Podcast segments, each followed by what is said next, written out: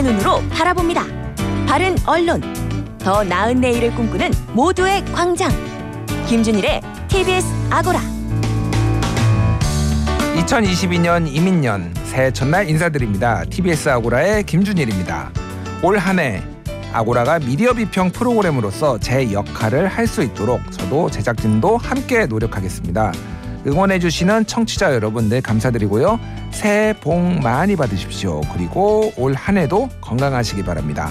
오늘은 통신조회 논란 미디어 톡톡에서 다뤄볼 예정이고요. 이어서 대선 보도의 문제점 그리고 나아갈 방향을 짚어보는 시간 가져봅니다. TBS 아고라 지금 바로 시작합니다.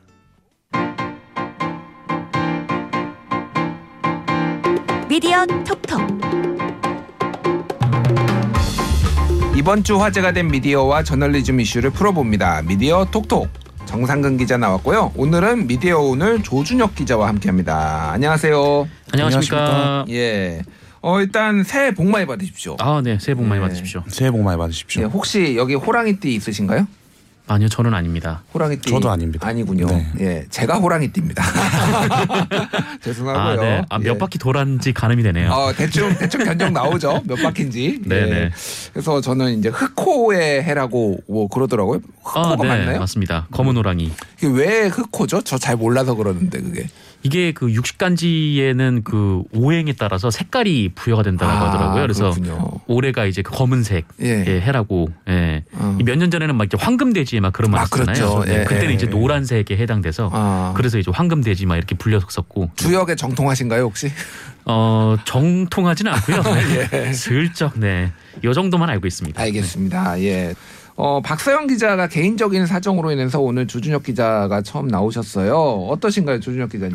일단 늘 즐겨 듣던 아고라 이렇게 불러주셔서 아, 감사하다는 그러시구나. 말씀 먼저 드리고 싶습니다. 아, 예. 네. 즐겨 들으셨다라니까 어, 빈말 아니시죠? 아, 그럼요. 예, 팟캐스트 팟빵 늘 이렇게 즐겨 찾게 해놓고 듣고 있었습니다. 그렇군요. 어. 예.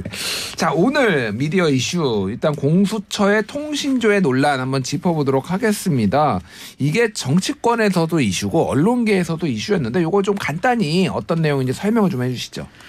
네, 뭐 처음 불거진 것은 이제 언론에서 문제를 제기를 했었던 거고요. 음. 그 이게 공, 고위공직자 범죄수사처가 이 수사하는 과정에서 이 언론인들의 이 통신 자료, 통신 조, 어, 통신 조회를 했다. 음. 어, 그 이제 통신 조회라는 게 어, 어떤 이제 영장이 필요한 게 아니고 그 영장 없이 어떤 그 수사 대상이 그 누군가와 이제 통화를 했는지 이제 음. 그 내역을 통신사에 이제 물어봐서 그 명단 정도로 이제 추리는 행위거든요. 그렇죠. 그러니까 누군지 전화 통화 내역에 번호만 있는데 어 이건 누구지?라고 하고 통신사에 물어봐서 이 사람의 주민번호 이름까지 알아내는 거잖아요. 네, 그렇습니다. 그러니까 뭔가 누군가의 범행이 의심됐을 때 이 사람의 통화 목록을 보고 이 상대방이 누구지, 이 전화번호가 누구 전화번호지, 이 정도를 이제 알아내는 음. 이, 이것인 데, 어, 근데 언론계에서는 상당히 좀 문제라고 지적을 하고 있죠. 일단 예. 굉장히 좀 광범위하게 이 통신 조회가 이루어졌고, 또 최근에는 이제 정치권으로 불거지면서 이 국민의힘 의원 뭐 상당수가 통신 조회를 당한 것으로도 알려졌고, 음. 또 이제 윤석열 후보라든지 이제 김건희 씨도 통신 조회를 당한 것으로 알려지면서 특히 이제 국민의힘에서 뭐 어 이제 그- 그 조직까지 하나 새로 만들면서 음. 상당히 강하게 반발을 하고 있는 중입니다. 혹시 두 분은 뭐 통신사에 뭐 요청해 보셨나요? 내 거 조회됐는지 여부? 저, 요즘 유행이더라고요. 저도 그래서 한번 해봤는데 예. 저는 다행히 아무도 조회를 하지 않았더라고요. 아 네, 네. 그렇군요. 네, 분, 네. 분발하셔야 되겠습니다. 좀. 이거 통신 조회 한번 안 당하면 일 안 하는 거 아니야? 뭐 이런 얘기들이 있더라고요 요즘. 그러게요. 네. 음, 알겠습니다. 근데 이제 방금 말씀하셨듯이 정치권에서도 지금 공수처 뭐 폐지 뭐 이제 사찰 논란까지 있는데 언론에서도 아 처음에 TV 조선이 보도를 하면서 이제 알려졌고 이게 근데 약간 국제 문제로 지금 불거지고 있는데 외신 기자들도 상당히 통신 조회를 당해서 일본 아사히 신문이 해명을 요구를 했습니다. 네, 국내 기자들이 통신조회를 당한 사실을 계속 확인을 하니까 이제 외신 언론사에서도 이 통신조회가 이루어졌는지 확인을 하고 있는 모양이죠. 그런데 아사히 신문의 이 서울지구 소속 한국인 기자가 어그 그 관련해서 이제 문의를 했는데 이 통신조회를 받은 것으로 이제 확인을 하고 어 이제 좀 문제가 있다라고 해서 해명을 지금 요청을 한 상황입니다. 그렇군요.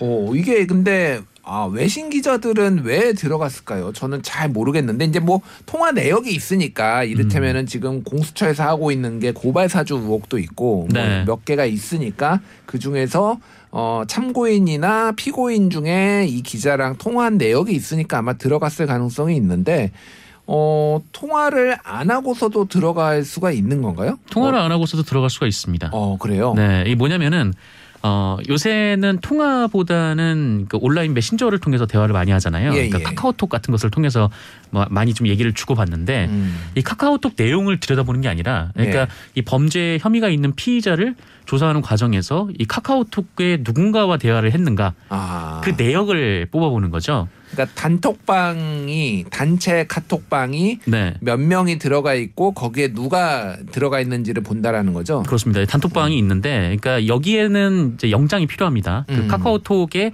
어, 영장을 제출을 해서 이 카카오톡이 이 단톡방에 뭐 어떤 전화번호가 있는지 이제 그 음. 정도만 추려주면 어, 그 정도 그거를 가지고 이제 통신사에 이 번호가 누구 거냐라고 조회를 한 거죠. 음. 예, 그러다 보니까 이제 공수처의 사람들하고 통화를 하지 않았던, 그러니까 검사 문제가 된 이제 검사들 이런 분들과 통화를 하지 않았던 기자들도 이 통신조회 대상에 포함이 됐던 겁니다. 그렇군요. 장재원 국민의힘 의원도 김웅 의원하고 같이 단톡방에 들어가 있던 국민의힘 의원들이 단체로 이렇게 통신 조회를 당했다.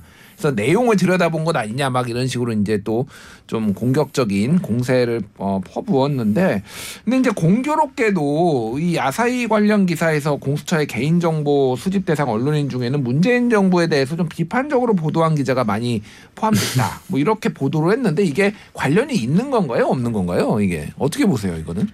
그 건에 대해서 좀 생각을 해볼 필요가 있는데 지금 음. 공수처가 수사를 하고 있는 건이 어 하나는 이제 고발 사주 의혹이 하나 있고요. 예. 두 번째는 그 이성윤 지검장 그 공소장 유출 사건이 그렇죠. 있습니다. 예. 근데 이 건들 같은 경우에는 그 언론사들이 관계가 있을 수가 있어요. 뭐냐면은 음. 이 공소장 유출 의혹은 언론이 공소장을 먼저 어, 누군가로부터 받아서 예. 이것을 먼저 보도를 했던 사건이었거든요. 그렇죠. 그러니까 이성윤 지검장이 공소장을 자기가 먼저 받기에 앞서서 대체 누가 이렇게 유출을 하고 언론에서 그걸 퍼뜨렸냐라는 음. 거에 대해서 수사를 하고 있기 때문에 어 그래서 그 대상이 이제 기자가 될 수도 있죠. 그러니까 뭐 음. 수사 대상이라기보다는 이 피의자가 그러니까 유출한 것으로 의심되는 검사가 음. 누구랑 연락을 했는지를 알아보는 과정에 있다 보니까 예. 아무래도 기자들과 연락을 하는 일이 많았겠죠. 그리고 음.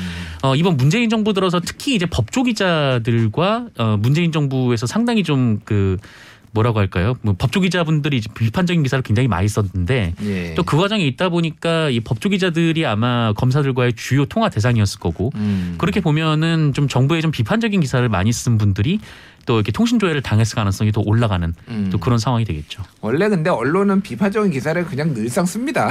뭐 그렇기도 하고요. 여당이든 야당이든 조준혁 기자는 어떻게 보세요? 일단은 지난 30일에 법사위에서 현안 질의가 있었죠. 예. 김진욱 처장이 나온 나와서 이제 발언했던 것들이 또 논란이 좀 많이 되고 있는데 음. 제가 좀 포인트로 저는 느껴졌던 게 그 부분이었습니다. 김진욱 처장이 왜 우리만 갖고 그러냐라고 이제 얘기를 음. 왜 했거든요. 나만 갖고 그래?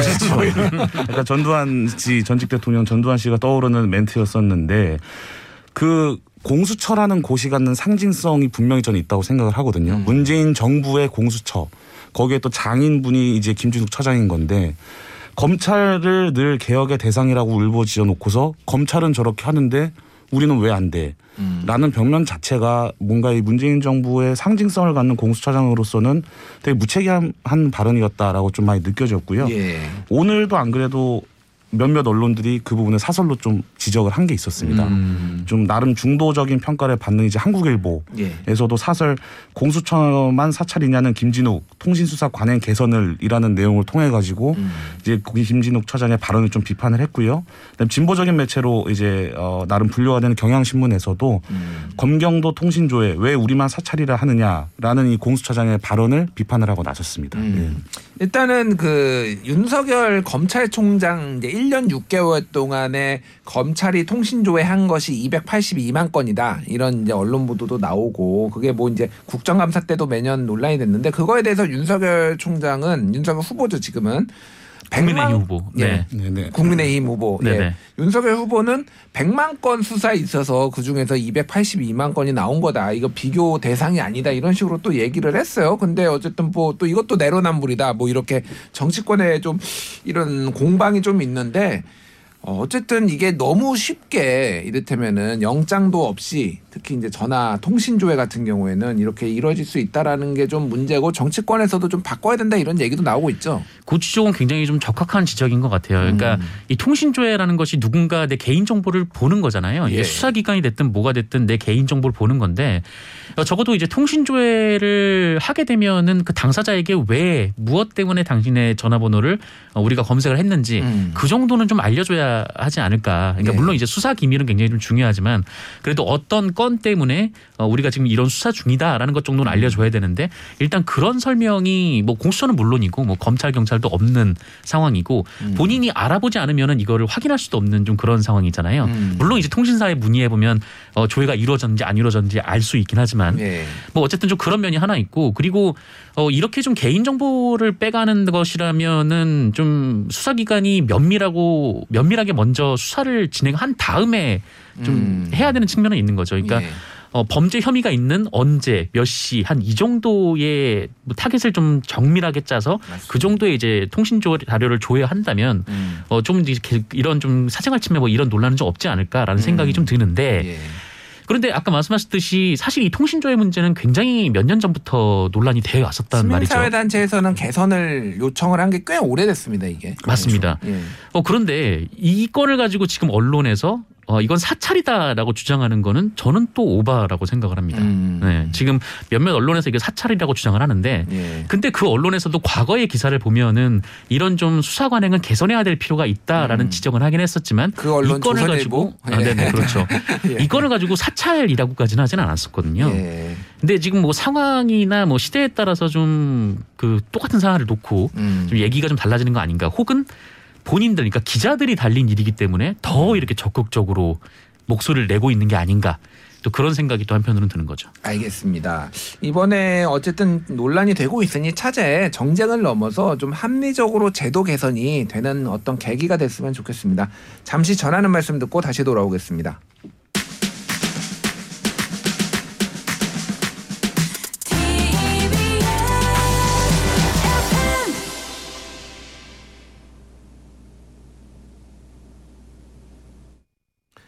TBS 아고라 저는 김준일이고요. 오늘 미디어 톡톡 정상근 기자 그리고 조준혁 기자와 함께하고 있습니다.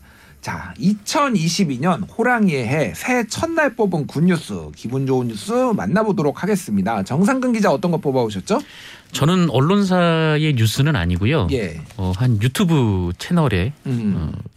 채널을 좀 가져왔습니다. 뭐냐면 최근에 가장 좀 화제가 됐던 유튜버였죠. 예. 이 3프로 TV를 아. 가져왔어요. 예. 이 대선 후보들 그러니까 윤석열 후보 그리고 이재명 후보 이렇게 초청해서 뭐 일종의 어, 좌담을 했는데 예, 예. 굉장히 화제가 많이 됐죠. 음. 며칠 전에 본 것만 해도 그 이재명 후보는 300만 조회수를 넘겼고 지금은 한 400만 정도 되는 걸로 넘겼더라고요. 어, 네. 예. 그리고 또 윤석열 후보도 200만을 넘긴 걸로 제가 지금 이렇게 알고 있는데 아마 지금은 더 올라갔을 겁니다. 음. 어 근데 참 이런 거 보면서 참 많은 생각이 좀 들었던 게 일단 그 한국 언론이 그러니까 정책 선거에 대한 주문을 많이 하는데 예.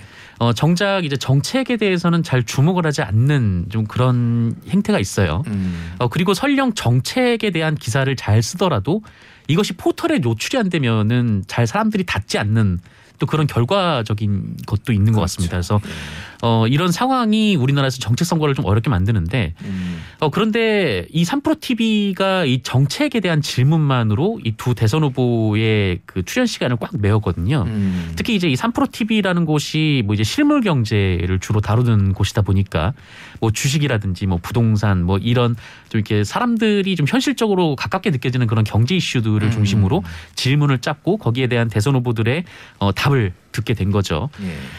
어 근데 참 이런 거 보면은 그 모르겠습니다. 이게 뭐 포털이라는 환경 때문에 이 정책 기사가 잘 대중들에게 닿지 않는 부분들이 있을지 모르겠지만 예, 한국 언론이 이 정치 기사를 어떻게 접근을 해야 되는가에 대한 고민도 함께 던져줬다라고 봐요. 음. 그러니까 뭐냐면은 어 그러니까 지금은 이제 우리나라의 언론들은 그 정치 팀을 만들어서 그 음. 국회 출입하는 기자들을 배치한 후에 이 자- 대선 후보들을 쫓아다니면서 이제 그들을 중심으로 일어나는 일들에 대해서 기사를 쓰곤 하잖아요. 그렇죠.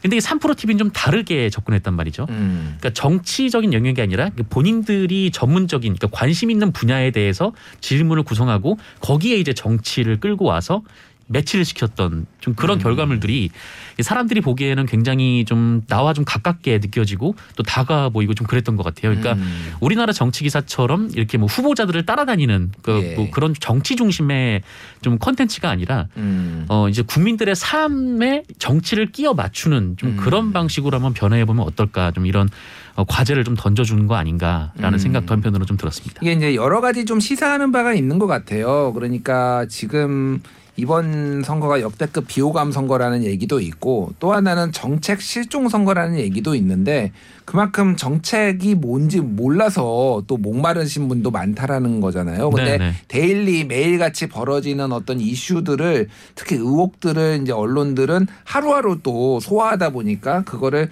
어떤 정책들을 폭넓게 보여주지 못하는 거 하나 그리고 정책들을 검증한다라고 해도 뭐 사회 분야 음. 뭐, 뭐 복지 분야, 경제 분야, 뭐 이런 식으로 다 쪼개가지고 또 이렇게 보려고 하면은 신문사들이 그런 식으로 검증하잖아요. 또 보면은 이제 지- 지면에 쓰면은 음. 그런 것들이 조금 부족해 보인다라는 건데 여기에는 경제에서도 특히 이제 실물 경제 돈 버는 것만 집중적으로 이제 파고 들었는 것에 대해서 어떤 갈증을 좀 해소해 준 거 아니냐 음. 이런 지적들이 있더라고요. 조주혁 기자는 어떻게 보십니까? 그 방송사 얘기를 또 안 할 수가 없을 것 같은데 음. 결국에는 유튜브라는 시장이 만들어지면서 가장 피해 아닌 피해를 입고 있는 곳이 지금 방송사라고도 볼 수 있는 상황인데요.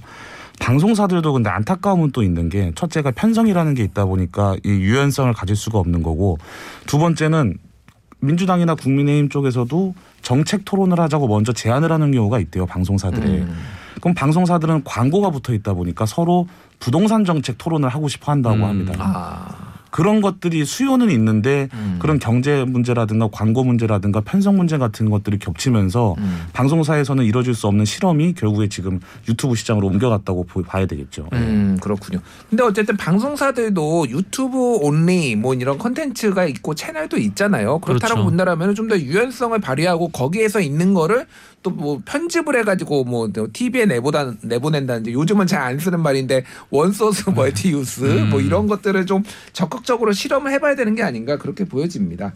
알겠습니다. 요것도 아마 새로운 트렌드인 것 같고 앞으로도 이런 비슷한 예들이 좀 많이 벌어질 것 같아요. 한번 지켜보도록 하고요. 조준혁 기자 뽑아온 good news 어떤 건가요? 예, 저는 시사인의 이제 어 30일 온라인에 공개된 시사인의 기사를 좀 갖고 왔습니다. 두 가지 기사인데요. 뭔가 이게 훈훈한 소식이라던가 뭐 좋은 소식이라는 개념보다는 좀 이런 좋은 컨텐츠를 한번 소개시켜 드리고 싶다는 개념에서 이 뉴스를 좀 갖고 왔고요. 시사인은 이제 30일 날 온라인을 통해서 이재명 민주당 대선 후보와 윤석열 국민의힘 대선 후보의 말을 분석한 기사를 내놨습니다. 제목이 뭔가요? 제목이 이제 이재명의 말 분석하니 거래 리더십 보인다. 그다음에 다른 기사는 윤석열의 말 분석하니 응징의 리더십 보인다. 아, 이 거래의 기사였습니다. 리더십, 응징의 리더십. 네, 오, 맞습니다. 흥미롭네요. 일단 확 끌리네요. 네, 방금 확, 확 누구 말처럼 확 끌리네요. 예. 제목 참잘 뽑았네요. 방금 전에도 정상근 기자님께서도 말씀을 해주셨지만 이 정치 기사라는 게 결국에 wording 중심의 기사들일 수밖에 없거든요. 그렇죠. 현장을 쫓아다니면서 마크맨들이 흔히 얘기하는 따옴표 저널리즘이 계속 나오고 있는 상황인데 이거는 또 다른 wording 기사의 유형을 보여줬다라는 느낌이 좀 듭니다. 음. 말 그대로 이재명 후보와 윤석열 후보가 경선 과정에서 토론을 거치면서 어떤 말들에 집중했는지 를 시사인에서 분석을 해가지고 요거를 데이터화 시켜서 정형화 시켜서 기사로까지 만든 상황인데요. 음. 짧게 내용을 또 소개를 시켜드리면은 이재명 후보 같은 경우에는 추상적인 단어보다는 구체적인 방법론 음. 말 그대로 실무형 정치인이다 이렇게 좀 평가를 하고 있고요. 네. 그다음에 자신의 경험을 내세우면서 성과를 강조하고 있다 음. 이렇게 좀 시사인에서 좀 정리를 했습니다. 그래서 이재명의 담론 지도라는 걸 또 만들어 놨더라고요. 예. 담론 지도를 보면은 이념형 정치인은 아니다. 음. 진보 보수를 내세우기보다는 분배 노동 연대 같은 전통적인 진보 단어도 없고 오히려 성장 담론이 주로 나왔다. 음. 이렇게 좀 지적을 하더라고요. 그러면서 이게 2017년의 이재명과는 또 다른 어법이다라고까지도 얘기를 하더라고요. 뭐 좋게 말하면은 이제 네. 정책적 유연성, 네. 뭐 나쁘게 말하면 말 바꾸기를 했다. 뭐 이렇게 네. 볼 수가 있는 거네요. 그러니까. 예, 시사인도 정확하게 그 말 바꾸기를 비판을 좀 하고 있고요. 예. 반면에 이제 윤석열 후보 같은 경우에는 좀 이재명 후보에 비해서는 정책 담론이 많이 나오지 않았다라고 얘기를 하더라고요. 그러면서 키워드로 주로 나오는 단어가 전문가 라는 단어입니다. 그래서 윤석열 후보 토론을 이거를 보고 토론을 또 다시 몇 개를 돌려봤는데 윤석열 후보가 말할 때 보면 아 그 부분에 대해서는 어떤 전문가에게 맡기겠다. 그것도 전문가에게 맡기겠다. 이런 단어를 계속 반복을 하더라고요. 그러면서 이재명 후보처럼 정책 담론을 내세우기보다는 내가 전문가를 내세워 갖고 어떻게 개선을 하겠다. 요 정도 수준에 그치고 있다라는 게 지금 시사인의 지적이었습니다. 음. 일단은 한번 뭐 우리 청취자분들 한번 읽어보시면 좋을 것 같아요. 저는 솔직히 아직 못 읽어봤어요. 이거 음. 바빠가지고 못 읽어봤는데 지금 오늘 가서 바로 읽어봐야 될 것 같고 이게 일종의 이제 데이터 저널리즘이잖아요. 그렇죠. 어떤 뭐 데이터들을 모아서 뭐 네트워크 분석을 통해서 이제 연결망 분석을 통해서 어떤 것들이 이제 더 많이 나왔고 이게 어떤 의미가 있는지를 하는 건데 사실 이런 것들을 언론이 좀 많이 해줄 필요는 있어요. 이런 것들이 좀 잘만 하면은 굉장히 많은 또 새로운 의미들을 주지 않습니까? 그렇죠. 이 대표적인 이 주간지의 매력이죠 이게. 음. 네. 그러니까 뭐 매일 같이 그러니까 시시각각별로 올리는 기사들도 뭐 가끔 중요한 기사들이 있긴 하지만 음. 좀 이렇게 좀 대선 같은 이렇게 우리 사회의 그 변화, 그 사회 큰 변화를 좀 이끄는 좀 그런 일들이 달려 있다면 좀 이렇게 호흡을 좀 길게 가지고 음. 어좀 이렇게 뭐 어타 그냥 단순히 대선 주자들의 말을 전달하는 게 아니라 이 대선 주자들의 말 속에 뭐 어떤 함의가 있는지 음. 좀 이렇게 분석하는 기사들은 정말 좋은 것 같습니다. 예, 예전에 이제 뭐 청관율 기자 지금은 얼룩소라는 이제 플랫폼으로 네. 옮겼지만은 뭐 일배를 분석한다든지 이런 거 원래 굉장히 잘했어요. 제가 있는 뉴스톱도 가끔 이런 거 합니다. 예, 가끔 이런 거 하는데 좀 더 새로운 관점으로 저도 한번 해볼까 생각이 드네요. 자 이번에는 배드 뉴스 나쁜 뉴스 선정해 보겠습니다. 정상근 기자 어떤 거 뽑아오셨죠? 네, 저는 한국경제 기사를 가져왔는데요. 20억이던 고덕 아파트 한 달 만에 점점점 이 집주인들 속탄다라는 기사였어요. 한 달 만에 얼마 떨어졌나요?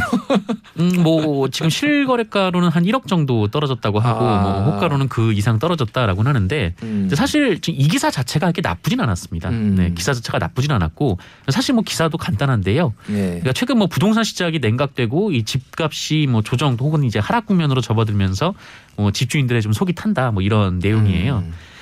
어 근데 이 기사 자체가 이렇게 나쁘진 않았는데 굳이 배드 뉴스로 가져온 이유는 저는 이제 한국 언론의 가장 큰 문제 중에 하나로 꼽으라면 이 정파성은 있는데 정체성이 없다는 거 아닌가라는 생각이 좀 들어서 정파성은 있는데 정체성이 없다. 네. 아, 이게 어떤 말이죠? 좀 가져왔거든요. 이게 뭐냐면 어 그러니까 정파적으로 뭐 어떤 사안에 대해서 접근을 하다 보니까 예. 어, 특정한 정체성 없이 그러니까 똑같은 사안을 놓고도 정말 여러 가지 얘기를 한다는 거예요. 그러니까 이 한국 경제 같은 경우에는 이게 얼마 전까지 이제 집값이 굉장히 좀 상승 국면에 올라갔을 때는 음. 이 집값 상승에 대해서 굉장히 비판적인 기사를 많이 썼거든요. 집값도 못, 잡, 못 잡는 무능한 정부 뭐 이런 톤이었죠 그러니까 그렇죠. 예.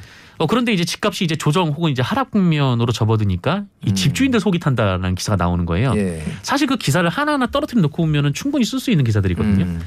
그러니까 물론 어, 그이 집값이라는 게 상당히 많은 사람들의 이해관계가 걸려 있는 거기 때문에 음. 이 집값이 오르면은 이 집을 구매하지 못한 분들의 얘기를 듣고 기사를 쓸수 음. 있는 거고 이 집값이 떨어지면은 이 집주인분들이 굉장히 좀 고통스러울 테니까 음. 좀 그분들의 얘기를 듣고 충분히 기사를 쓸 수 있는데 어 그런데 뭐 어떤 기준 없이 그러니까 명확한 음. 원칙 없이 이것이 계속 반복적으로 한 매체에서 기사가 나오게 되면은 음. 보는 사람들 입장에서는 굉장히 좀 헷갈리고 네, 이 매체가 무슨 말을 하고 싶어 하는지 잘 모르겠고 좀 그렇게 음. 느껴질 수 있는 거죠. 그래서 이 기사 자체가 나쁘다기보다는 좀 한국 언론의 좀 그런 특성이 보이는 것 같아서 음. 이 기사를 좀 가져왔습니다. 이게 뭐 하, 하루 이틀이 아니고 사실은 이런 게 너무 많잖아요. 예를 들면은 뭐 방역 때문에 텅 빈 광장 그리고 그게 뭐 제일 심했죠. 예. 코로나19 관련 기사가요. 예, 코로나19 관련해서 그리고 뭐 방역에도 불구하고 바글바글한 뭐 광장 뭐, 뭐 이런 것도 있었고 예전에 백신 관련해서 코로나19 백신이었나요? 그때 안전성 문제 때문에 정부가 검토하느라고 수급을 늦게 하니까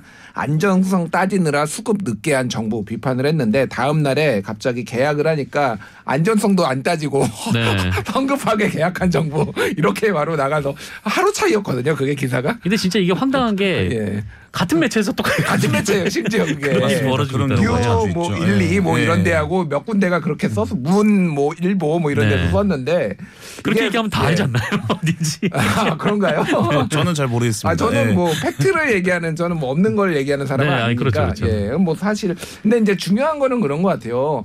개별 기자들은 또 최선을 다해서 쓰고 있는데 이 안에 데스크들은 또 그런 것들을 조율을 좀 해줘야 되는데 그런 부분들이 진짜 아까 말씀하셨듯이 어, 이런 경주마처럼 뭔가 깔려고 음. 하, 기만 하다 보면은 이게 그 바깥에서 보기에는 일관성 없어 보이고 요즘 그리고 독자들 뭐 시청자들이 굉장히 어떻게 보면은 눈이 높아지시고 이런 거 다 긁어 모아서 또 음. 짤로 만들거든요. 그렇죠. 예, 언론 신뢰도를 낮추는 어떤 계기가 아닌가 그렇게 보여집니다.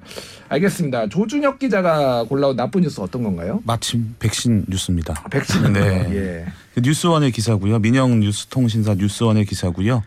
아, 제목은 화이자 467만 6천 회분 당초 예정보다 2시간여 지연 도착 이라는 제목의 기사입니다. 아 그렇군요. 제목에서부터 많은 게 이제 좀 느껴지는 기사인데요. 기사 네. 내용을 좀 살펴보면 아, 코로나19 예방접종 대응 추진단에 따르면 이날 오전 11시 55분 K8518 항공편을 통해 도입되려던 화이자 개별 계약 물량 487만 6천 회분이 오후 2시 10분에 인천공항에 들어온다. 추진단은 항공편이 약 2시간여 지연 도착될 예정이라고 밝혔다라는 내용인데 음. 두 시간 정도 비행기가 지연되거나 연착되는 일은 좀 허다한 일이죠. 네 그렇죠. 예, 그런데 예. 마치 화이자 백신이 어마어마한 기간 늦게 delay돼서 도착하는 것처럼 제목을 지금 뽑아낸 상황. 음. 의도가 뭔지 너무 명확한 기사라고 저는 생각을 하고요. 예, 예. 또 뉴스원이라는 곳 자체가 존재 이유가 결국엔 통신사. 라는 곳인데 대한민국에서 음. 뭐 연합뉴스, 뉴시스, 뉴스원 요 정도가 좀 나름 이름 있는 통신사로 분류가 되는데 통신사의 존재 목적은 이 기사가 도매로 활용되는 것이지 않습니까? 다른 언론사가? 많이 받아야죠. 그러니까. 그렇죠. 예. 이 기사를 받은 언론이 단 한 곳도 없었어요. 아, 그래요? 네, 그러면은 다른 언론에서도 이 기사를 봤을 때는 음. 기사로서의 가치가 없었다라고 저는 음. 판단한 거라고 생각을 하거든요. 예. 그래서 이 기사를 배드 뉴스로 이제 뽑을 수밖에 없었습니다. 예. 알겠습니다. 제가 짧게 얘기할게요. 뉴스원 실패. 예. 실패했고요. 예. 항상 좀 신중하게 고민을 했으면 좋겠습니다. 예. 지금까지 미디어 톡톡 정상근 조준혁 기자와 함께했습니다. 감사합니다. 고맙습니다. 감사합니다.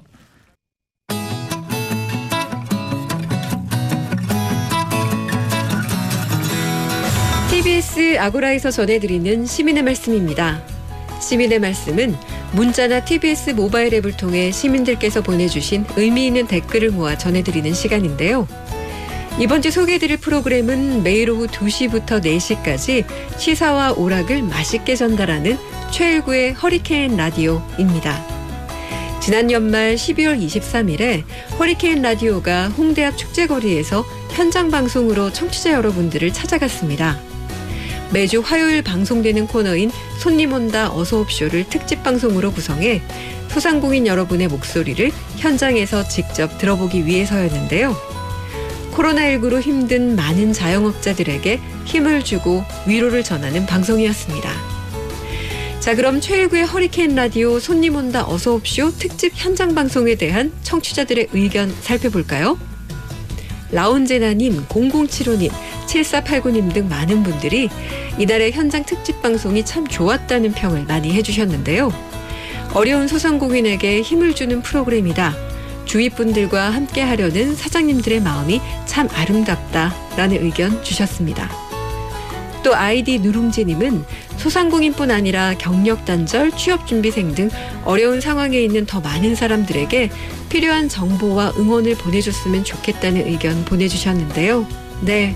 평범한 우리 이웃들과 함께 울고 웃었던 최일구의 허리케인 라디오. 2022년에도 대한민국의 모든 분들께 힘이 되는 방송이 되길 기대하겠습니다. 더불어 2022년에도 시민의 말씀은 각 프로그램마다 시민들께서 보내주시는 소중한 의견들 잘 모아서 전해드리겠습니다. 여러분의 다양한 의견 늘 기다리겠습니다. 지금까지 TBS 아고라 시민의 말씀이었습니다.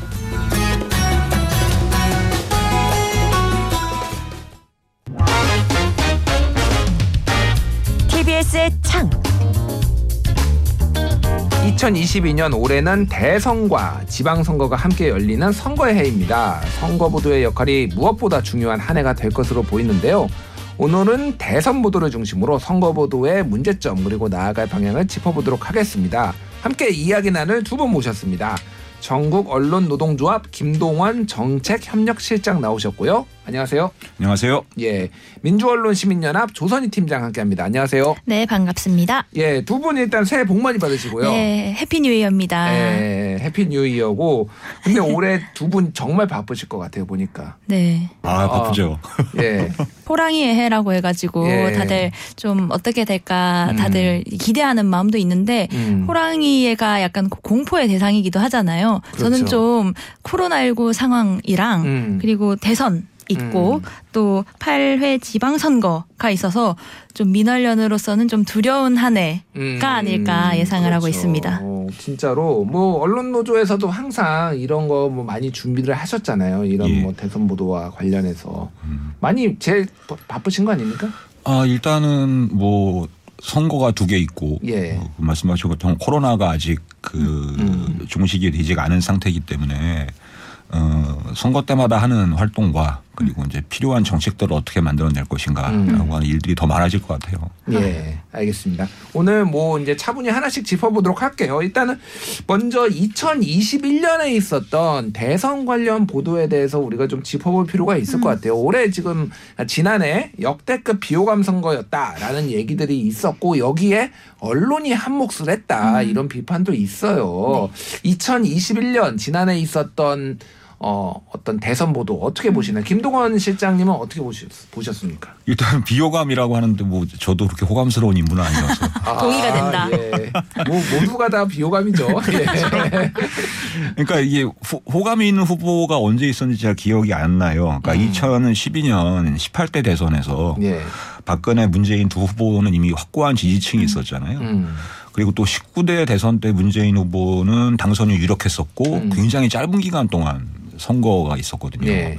그러다 보니까 정말 오랜만에 아주 정상적인 기간의 선거 운동을 우리가 지금 보고 있는 건데 음. 그러다 보니까 체감상으로도 훨씬 더 많은 뉴스가 계속 쏟아지고 있다. 예. 왜 이렇게 정치 관련 뉴스가 이렇게 길게 나오느냐. 음. 이런 부분들이 분명히 있는 것 같고요. 또 하나는 탄탄한 지지층과 그리고 당 조직이 없다 보니까 음. 두 후보가 당내 경선을 통해서도 많은 의혹을 받- 받았고 예. 그런 의혹이 이후에도 상대에 대한 비방과 공세로 이어지면서 음. 언론도 그런 공세를 계속 따라가는 거죠. 음. 그러니까 과거와 크게 달라지지 않은 선거 보도 방식과 예. 현재 지금 그 이전 선거와는 다른 정치 지형이 맞물리니까 음. 이렇게 자꾸만 비호감, 그런 흥미가 떨어지는 보도들이 많이 나오는 것 같습니다. 아무래도 이제 말씀하셨듯이 의혹이 워낙 많아가지고 양 후보 공이 너무 음. 많아서 그런 것들을 근데 또 정당에서 제기를 하라면 하면은 그것도 안 따라갈 수는 없거든요. 음. 언론이 또 보도를 그거를 중, 중점적으로 하고 그게 어떤 지지율에도 영향을 미치니까 그러다 보니까 이게 그냥 막 엄청나게 많은 의혹 보도들이 쏟아지고 여기에 좀 염증을 느끼신 분도 있고 이런 악순환이 좀 있었던, 것 같아요. 조세 팀장은 어떻게 보십니까? 저도 똑같이 어, 비호감 대선이라는 게 사실 음. 이전에도 없던 것이 아닌데 언론이 좀 역대급 비호감 대선이라는 이름을 붙여서 좀 후보들에게 비호감이라는 낙인을 찍고 좀 쉽게 선거 보도로 가고 있는 게 아닌가 이런 날- 생각이 뭐 거친 말로 하면 날로 먹으려고 한다. 네, 그런 생각이 들었습니다. 사실 예. 실제로 저 또한 어, 비호감 후보들 이라고는 생각을 하고 예. 또 역대 최고 수준의 비호감도라고 하는 것도 이해는 되지만 좀 어, 기자들이 공약도 정책도 제대로 없기 때문에 음. 어, 검증하라고 하는 게 쉽지 않다라고 음. 하면서 정당들이 내놓는 의혹 제기 따라갈 수밖에 없다라는 기자들도 있어요. 예. 그런데 그게 이제 바로 쉽게 가려는 전략이라고 저는 보는 거죠. 그러니까 그 검증이라는 게 사실 거시적인 것들만 의미하는 건 아니잖아요. 예. 최근에 그, 그 경제 전문 유튜브 채널 화제됐던 것처럼 음, 앞에서 잠깐 얘기를 나눴어요. 3프로 TV. 네네 예, 예. 맞습니다.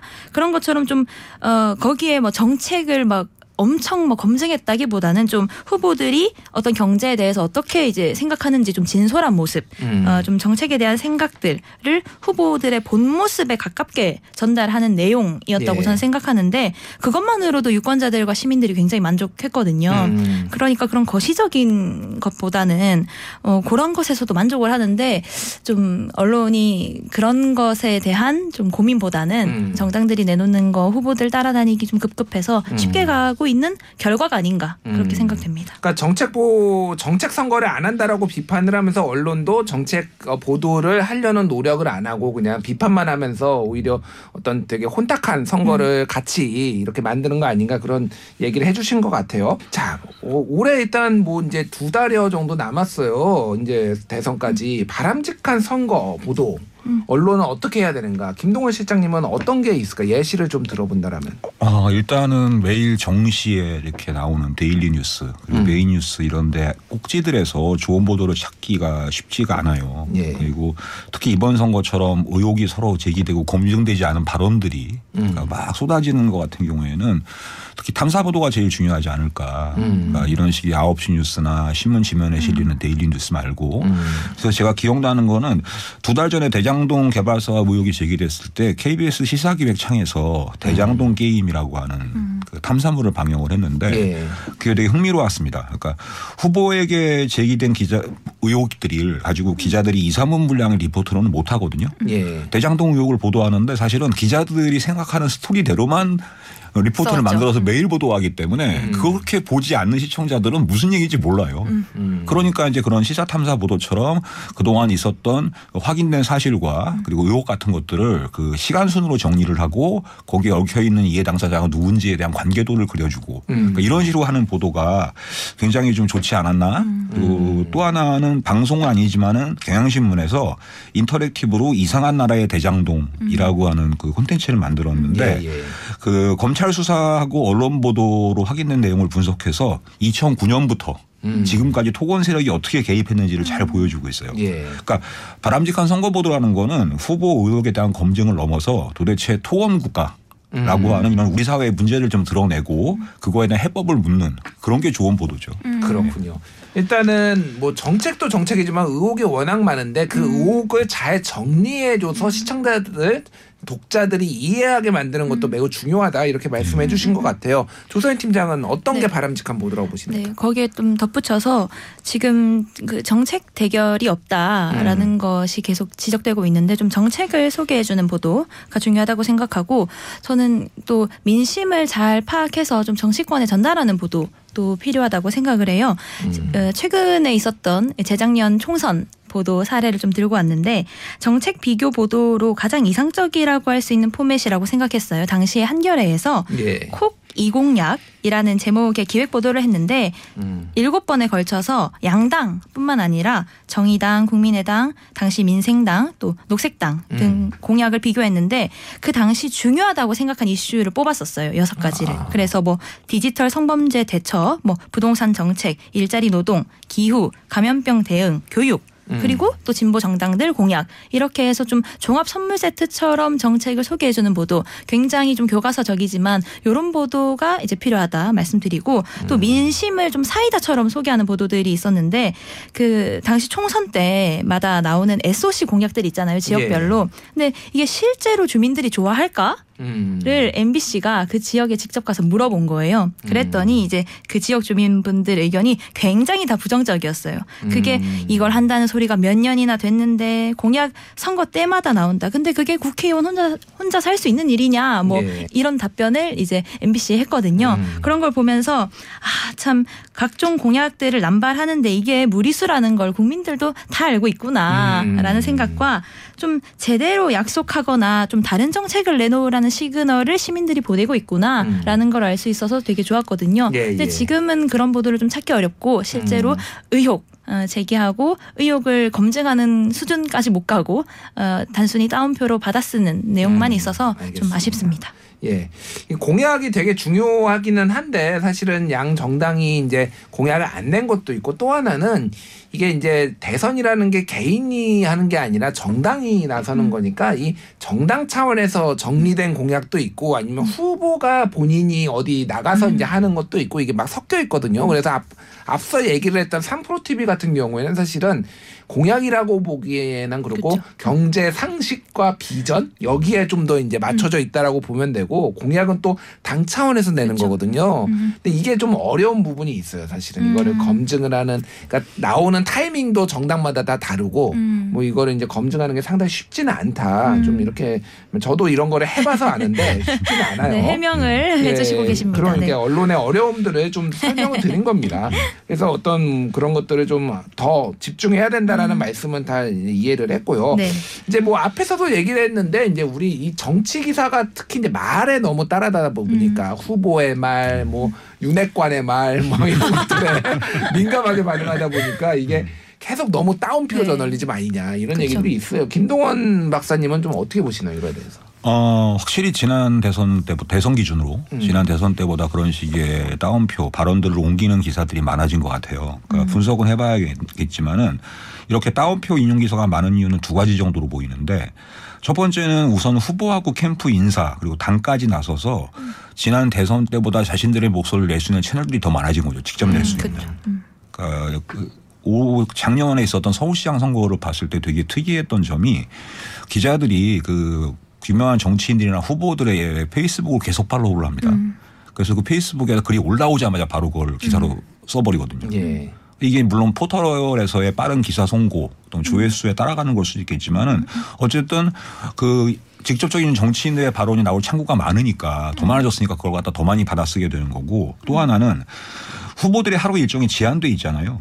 그 제한되어 있는 일정에서 기자들은 계속 그 일정을 따라가요. 음. 따라가다 보면 이제 또 달라진 게 과거에는 그래도 뭐 사진 기자, 뭐 이렇게 그팬 기자 이렇게 있었다 보면 지금은 기자 한 명이 그냥 노트북을 가지고서 그 자리에서 발언을 갖다가 받아쓰고 그 자리에서 동시에 데스킹을 해요. 음. 아. 그 부장님들하고. 예. 그러니까 이게 빨리 이게 이 선거 보도라고 하는 것이 음. 검증이라든가 좀 분석이라기보다는 누가 지금 이런 말을 했으니까 음. 빨리 이걸 갖다 옮겨야지라고 하는 식의 기사가 쏟아지다 보니 음. 정상적인 어떤 desking 절차보다는 우리가 빨리 일보를 내야 된다 라고 하는 그런 시스템에서 어 그 발언의 배경이라든가 팩트 확인보다는 일단 발언을 옮기고 마는 그런 기사들이 많이 쏟아지죠. 그렇죠. 그러니까, 그러니까 분석이 아니라 중계를 하고 있다. 네. 그게 옛날에는 방송이 주로 중계를 했는데 지금은 인터넷 신문, 뭐 모든 신문들이 언론이 다 중계를 하고 있다 이렇게 짚어주신 것 같아요. 예, 알겠습니다. 오늘 새해 첫날을 맞아 TBS 아고라에서는 2022년 선거 보도에 나아갈 방향. 을두 분과 짚어보고 있습니다. 전국 언론 노동조합 김동원 박사 그리고 민주언론 시민연합의 조선희 팀장과 함께하고 있습니다. 자 선거 보도에서 다루는 소재들은 어떤지 좀 어, 의견을 듣고 싶은데 조선희 팀장이 어떻습니까?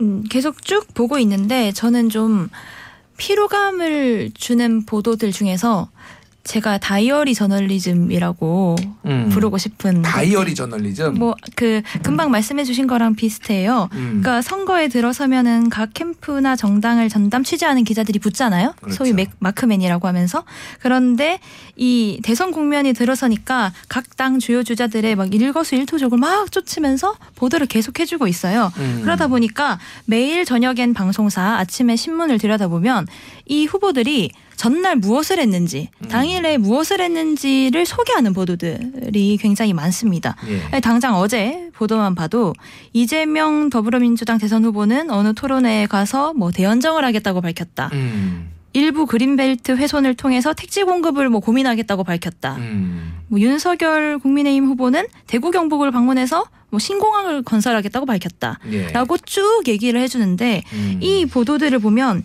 일정 발언 같은 것들은 계속 보도를 해줘요. 그런데 음. 이 발언들의 타당성은 물론이고 음. 실현 가능성 같은 것들을 말해주진 않거든요. 그 음. 보도들을 저도 분석을 해보고 싶은데 대부분 기사가 이렇게 흘러갑니다. 그러니까 뭐 어떤 후보가 어느 곳을 방문해서 이렇게 말했다. 음. 또그 다음에는 이렇게 말했다. 그리고 이렇게 말했다. 음. 기자 byline 이렇게 나와요. 예. 그러니까 그 말이 실제로 어느 정도로 실현 가능한지, 음. 그게 실제로 지금 우리 국민의 삶에 필요한지 같은 것들은 따져보지 않고 예. 그냥 그 말을 그대로 받아쓰고 있는 거거든요. 음. 근데 이거는 언론의 역할이 아니라 그냥 그 캠프 공보단의 역할이라고 보이는데 예. 이렇게 그냥 계속 하고 있단 말이죠. 음. 음, 이게 굉장히 문제라고 생각하고 저는 다이어리를 보는 것 같다 마치 아. 음, 라는 생각을 하고 있습니다. 오늘은 나는 어디에 가서 뭐라고 했다. 말했다. 아, 말했다. 음, 음. 아 오늘 끝. 참 좋았다. 네. 뭐 이렇게.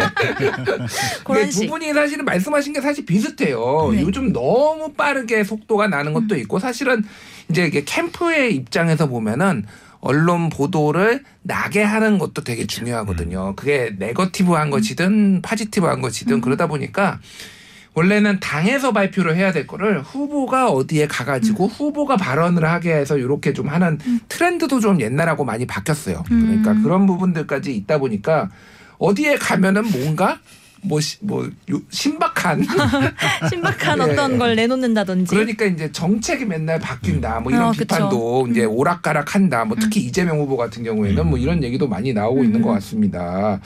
아 이거는 근데 어떻게 해결할 수가 있나요, 김동원 박사님 이거 해결이 가능한가요? 궁금합니다. 예. 이게 뭐 해결이 되겠습니까? 되게- 어. 근데 이제 다만 지금 말씀하신 것처럼 이게 좀 걱정되는 거는 그렇게 보통 선거 때가 되면은 정당하고 그다음에 선거 후보의 캠프가 잘 커뮤니케이션이 안 돼요. 일단 그게 문제입니다. 예.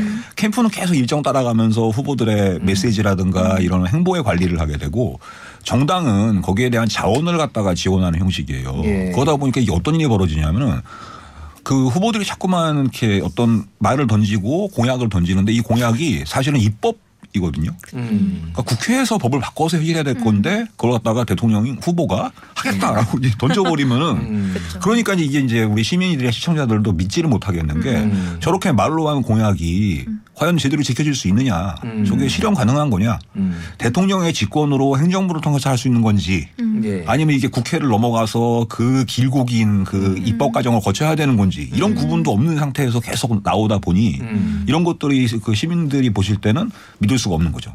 저게 과연 공약인가? 음. 이게 돼 있는 것도 있고 또 하나는 중요한 게 아까 그 김진일 대표께서 말씀하셨지만은 이 정당이 규모가 클수록 미디어에 맞춰가요. 음. 어떻게 보도가 될지를 알고 있기 때문에 음. 어느 시점에 보도가 돼야 된다는 걸 알고 있기 때문에 음. 정당 스스로나 후보 캠프에서도 일종의 미디어를 이용하는 방법으로 음. 이렇게 발언을 던지는 경우도 많습니다. 정책도 그렇고. 음. 그러다 보니까 이거를 어느 한쪽이 아, 이 언론은 역시 이번 대선도 똑같아. 음. 라고 하는 것도 그렇지만은 정치권이 그런 식으로 미디어를 갖다가 선거의 전략의 일부로 쓴다는 거. 음. 이게 서로 이제 어떻게 보면은 적대적 공선이, 공- 공생이기도 하면서 음. 서로가 뗄래야 뗄 수 없는 관계가 되는 거죠. 알겠습니다. 이런 현실적인 문제들이 있다. 이게 뭐너 한쪽의 책임만은 아니다라는 거를 말씀해 주셨어요.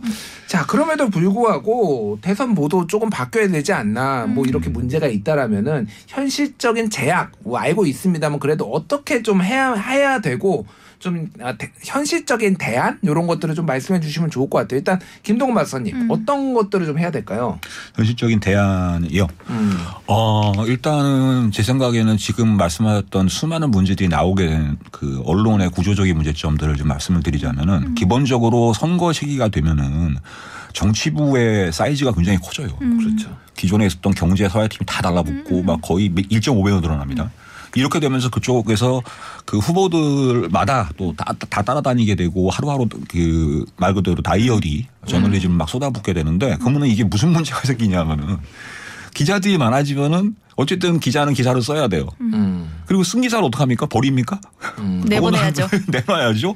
그러니까 압도적으로 기사의 분량이 많아지는 것이고 이러한 예. 기사의 분량들을 뉴스룸의 시간표로 따라간다는 거예요. 아. 자기들이 자기들이 취재했을 때 어 내가 어저께 이거 했으니까 오늘은 이걸 연속으로 해야지 음. 이렇게 되는 거는 뉴스룸의 타임라인을 따라가는 후보의 보도일 뿐이지 음. 그것이 독자들과 시청자한테 어떤 의미를 주는지에 대해서는 거의 모니터를 못하죠. 음. 그래서 그런 부분에 있어서 저 제가 고민하는 거는 기사량을 많이 줄일 필요가 있다. 기사량을 주는 예, 필요가 있다. 어. 이게 왜냐하면은 지금 9시 뉴스 같은 경우 KBS 9시 뉴스 같은 경우에는 매일매일 하는 정치 뉴스의 기사가 딱 정해져 있어요 분량이 예. 딱히 큰일이 아닌 아닌 이상 음. 그러니까 저는 그게 더 필요하다고 보는데 지금 코로나 바이러스 문제도 있죠 음. 그리고 더 많은 이슈들이 많이 터지고 있는데 그런 이슈들이 전면에 배치가 되는 게 맞고 음. 현재 지금 한두 달 정도 남았다고 하지만 한 한 달 공식 선거운동 들어가기 전까지는 음. 기본적으로 정치 보도의 기사를 줄이면서 음. 당장 오늘 나온 보도가 아니라 음. 좀 이렇게 종합할 수 있는 음. 분석할 수 있는 그런 보도들을 팀별로 움직이는 게 맞지 아. 지금처럼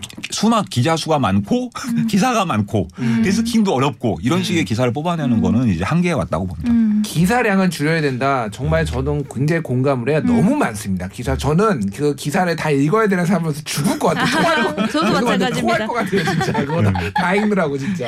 그렇죠. 자 조사희 팀장 어떻게 해야 될까요? 저도 비슷한 생각인데요. 일단 음. 기자 수 줄이는 거랑 기사량 줄이는 거. 이게 저는 이 포모 증후군이 음. 어, 기자 사회에도 있다고 생각을 해요. 예. 그러니까 이 대세나 흐름을 안 따라가면 안 된다고 생각하는 맞아요. 이 병이 어, 언론사에도 있다고 생각하는데 사실 그 후보들을 따라다니면서 체크할 필요는 있다고 생각은 하거든요. 예. 그런데 그게 기사화 되느냐랑 음. 취재를 하고 있느냐랑은 또 다른 거잖아요. 예. 근데 계속 취재를 하면서 따라다니고 또 이 후보가 가지고 있는 검, 뭔가 어, 예, 자질이 드러날 때 음. 보도하고 뭐 이런 자질이 나쁘다고 평가될 때 보도하고 그 판단을 잘 해줘야 되는데 음. 이게 포모 증후군이 있다 보니까 절대 뒤처지면 안 된다. 또 음. 그 현장에 가면은 나랑 비슷한 그 연차의 기자들이 옆에서 예. 기사 쓰는 걸 막 보고 있잖아요. 음. 그럼 굉장히 뭐랄까, 불안하죠, 네. 불안함을 가지고 있다고 하더라고요. 그걸 좀 내려놓고 기자 음. 개인도 그걸 내려놓을 필요가 있고 양을 줄이고 그렇게 하지 않아도 좋은 뭔가 어, 기사를 내면 되니까 그런 게 필요하다 그런 생각이 듭니다. 알겠습니다. 이제 무- 언론계 용어로 이제 물 먹는다라고 얘기하는데 그렇죠. 낙종을 하는 거를 그런 진짜 요즘은 시시콜콜 별거에다 낙종으로 따지고 뭐 이게 페이스북 시, 시간차도 막 있어요. 예, 그러다 페이스북, 보니까 네. 이거는 그런 사소한 거에는 좀 내려놓고 네. 크게 굵직굵직한 거 위주로 좀 이렇게 언론들이 접근을 하면 좋겠다 이런 제언들을 해주셨습니다. 알겠습니다.